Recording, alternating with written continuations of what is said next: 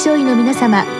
入気の論剤のパイオニア恐林製薬がお招きするドクターサロンにどうぞ。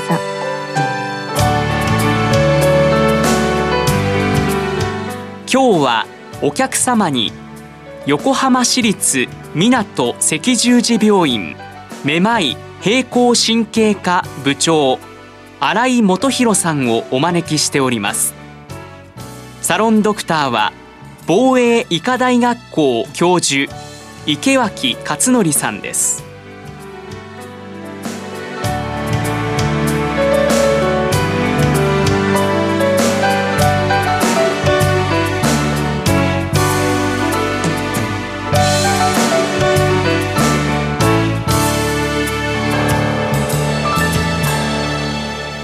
新井先生こんばんは。こんばんは。え今日は同じような質問を2ついただきまして、はい、それをあの一緒にして先生に答えていただこうと思ってるんですけれども、はい、あの簡単にそれぞれの質問を紹介しますとまず最初がですね車酔いのメカニズムそして治療法予防について教えてください。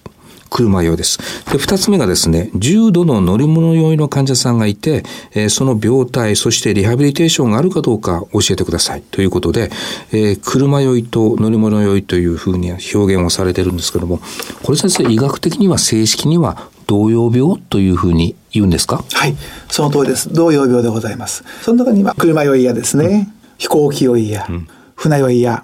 はたまた宇宙酔いなども入りますが、今回は車酔いについて代表でお話していこうと思います。まあ、車酔いが言いやすいのです今日はもう車酔いということで統一させていただきますけれども。よろしくお願いします。これ先生、あの、大人よりも子供さんに多いんですか？はい。あの、2歳以下は普通はしないと言われていまして、自分の足で歩くようになった年齢から始まりまして、12歳から15歳をピークにですね、小中学校の大体40%は経験すると言われています。結構な頻度ですね。そうですね。私も思ったより多いと思いました。しかも男の子よりもなぜだか女の子の方が多いんですか？はい女の子は2倍多いですね。はあ、あとまあ一気に先生あの先に言っちゃいますけどこれはある時期そういう経験があるけれども大人になるにつれてだんだん収まっていくんでしょうか？そうなんですね。あのもしかすると免許を取るのも関係あるのかもしれませんけども。わかりました。じゃあ、まあ、ある時期ちょっとこういう乗り物酔い、まあ、車酔いがあるということで、あの、質問ではですね、メカニズム病態、どうして起こるんですかということなんですけども、はい、教えてください。はい。あのー、皆様方ですね、乗り物酔いは、吐いてるイメージがとても強いんで、自律神経がすごくですね、表に立っているように思うかもしれませんが、実はですね、影で糸を引っ張っているのはですね、実はバランスなんです。バランスがですね、前提と言いまして、はい、前提自律反射がその病態の中心なんですが、うん乗り物乗ってますとですね、実は景色が動いてますから視覚が関係しますよね。うん、意識してないと思いますが、耳の中のバランスを前提と言います。前の庭と書きますが、うん、三半規管自責というのがございまして、そのバランスの情報も脳に行きます。車の中は足がちいわゆる床についてますからあまり関係ないようですけども、うん、一応深部感覚体勢感覚も頭に行きまして、うん、視覚と前提と体勢感覚が脳に行きますと脳の中にですね難しい言葉ですいません。ニューラルストアっていうですねバランスを処理するところがあるんです、うん、そこにはたくさん今まで乗った経験がですね、うん、蓄積されてるんですね、そこから今回の乗り物はどんないわゆる情報かなっていうことを導き出すんですが、うん、それを超えた揺れですとですねその今の今回の揺れにですね情報を置き換えなきゃいけないんです、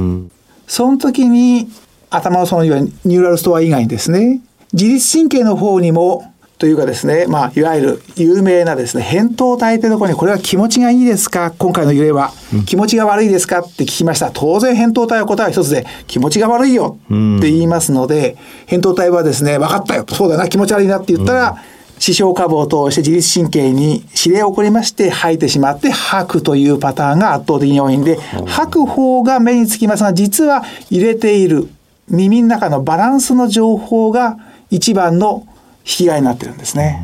そういう意味では、まだあの子供さんは今までのそういう経験の蓄積がないので、はい、そういうのに訳が分かんなくなっちゃうということなんですね。そうなんです。経験が乏しいので、ですからお母様方で子供の頃に車に悩んだ方々は、うん、自分の子供をですね、極力車に乗せようという生活の知恵があるので、そうやってる方も結構いらっしゃいます。うん、あと先生、ちょっと私素人っぽい質問になっちゃうんですけど、はい、車に酔う子供は船にも寄りやすいとか、なんかそういう傾向があるんでしょうか？あるいはそれとも、私は車には酔うけど、船は大丈夫とか、なんかあるんでしょうか？え、あの、それに関してエビデンスや何かはないんですが、実際にはですね、あの、車に酔うから船に酔うと、一対一の関係はないみたいですが、ただし言えることは、乗り物全般に関しては、低周波の刺激、0.2Hz から 0.3Hz というですね、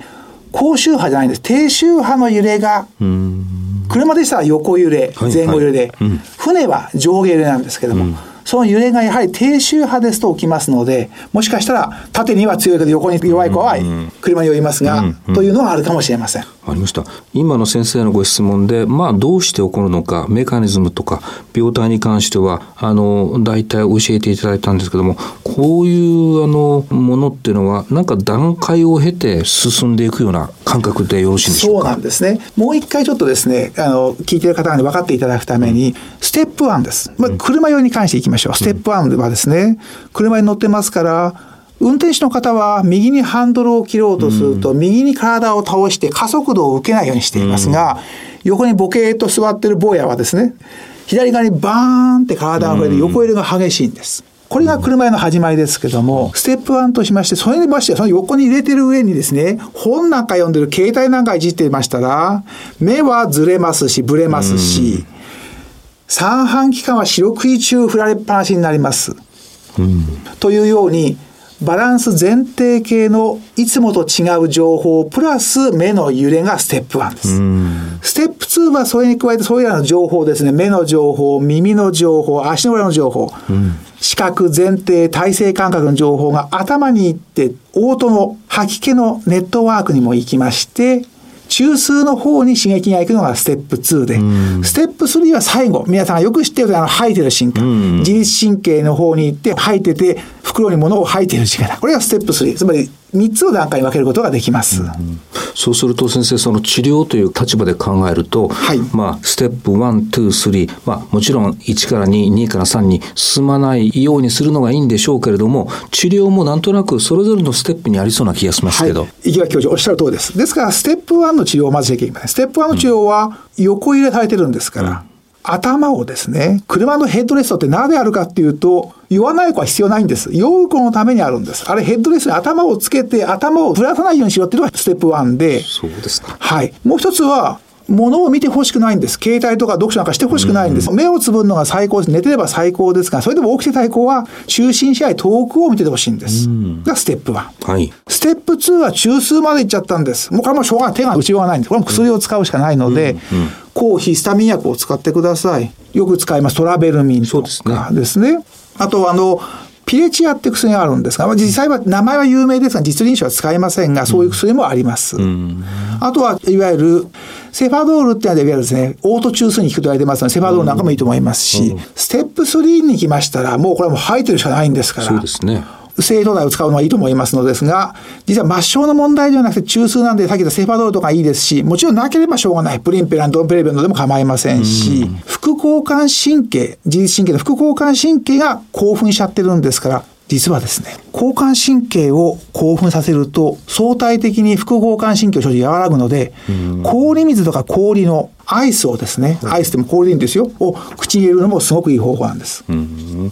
わかりました。今先生が言われた情報量私もちょっと理解しにくい感じがあるんですけれども申し訳ございません。ステップ1でしたらまあこういうふうに子どもさんにこういうふうにしなさいよという指導としていいですし、はい、ステップ2ステップ3っていうのは例えばあの車に乗るちょっと酔いそうだなと思った時に事前に内服をさせるんでしょうか？そうですね。ですからもう今先生がおっしゃった通りです。酔う子はもうお父さんお母さん覚悟し乗せてるはずなんで、うん、もう仕方ない。トラベルミントラベルミンジュニア飲ませてください。それであの一応、どこかお出かけするときに薬を飲ませることも、もう一回追加の薬を飲ますときに水を用意するときは氷水を用意させてください。そうですね。で、お母さんは、前の席に酔う子供を座らせて、ちゃんとシートベルトを教えて、ヘッドレスに頭をつけなさいっていう指導をさせてください。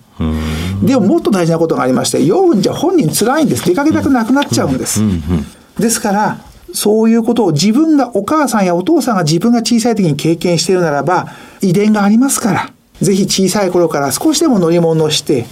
さっき言いましたで neural store で頭に中枢にいわゆるそういう運動の感覚情報が記憶される引き出しがいっぱいあるんです。がそこにたくさん載せますとそのお子さんが乗り物乗った時に酔いにくい体質を作れますから自分の足で歩けるようになった時にはどんどん車に乗せたり乗り物したりさせる、うんうん、いやでもそんなこと言ったら全部100点満点取れないよっていう場合には今回質問ありました。リハビリテーションをちょっと教えようかなと思っております。そうなんです。今リハビリテーション何でしょうって聞こうと思ったんですけれども少なくとも、えーと、最初の段階でこうしましょうっていうんではなくてなんとなくこんな言い方なんでしょうか。そういう車酔いをするような状況の疑似体験をさして、はい、でなんかあのそこにならないようにする。そんな感じでしょうか、はい、そうなんです。あの実際に車のこと吐いちゃいますので、子供が吐くのに乗せるのはやむを得ない場合に乗せると思いますが、でもやっぱり吐いてる子供みんな辛いと思いますので、ぜひお家でですね、うん、実際に車が乗った時に、どういうふうに頭が揺れて、ましてや本を読むとどうなるかということを体験して、それがリハビリテーションになりますので、それを体験していただこうと思いますし、これはいわゆるめまいのリハビリテーションといいまして、アメリカではめまいの標準治療でございますので、ただ日本では保険が通ってませんし、はい、あの、いわゆる、えー、車用に必ず効くよとは断言できませんが、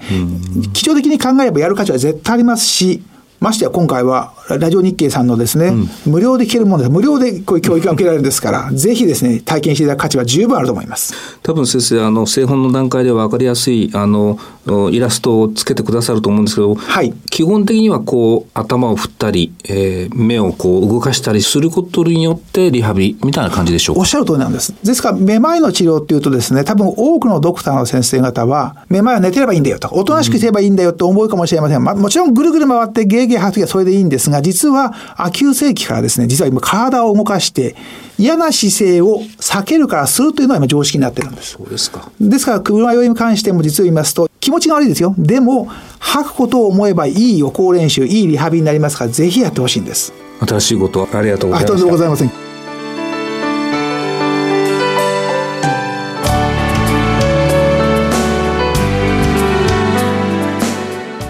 今日のお客様は横浜市立港赤十字病院めまい平行神経科部長新井元弘さん。サロンドクターは防衛医科大学校教授池脇勝則さんでした。それではこれで恐林製薬がお招きしましたドクターサロンを終わります。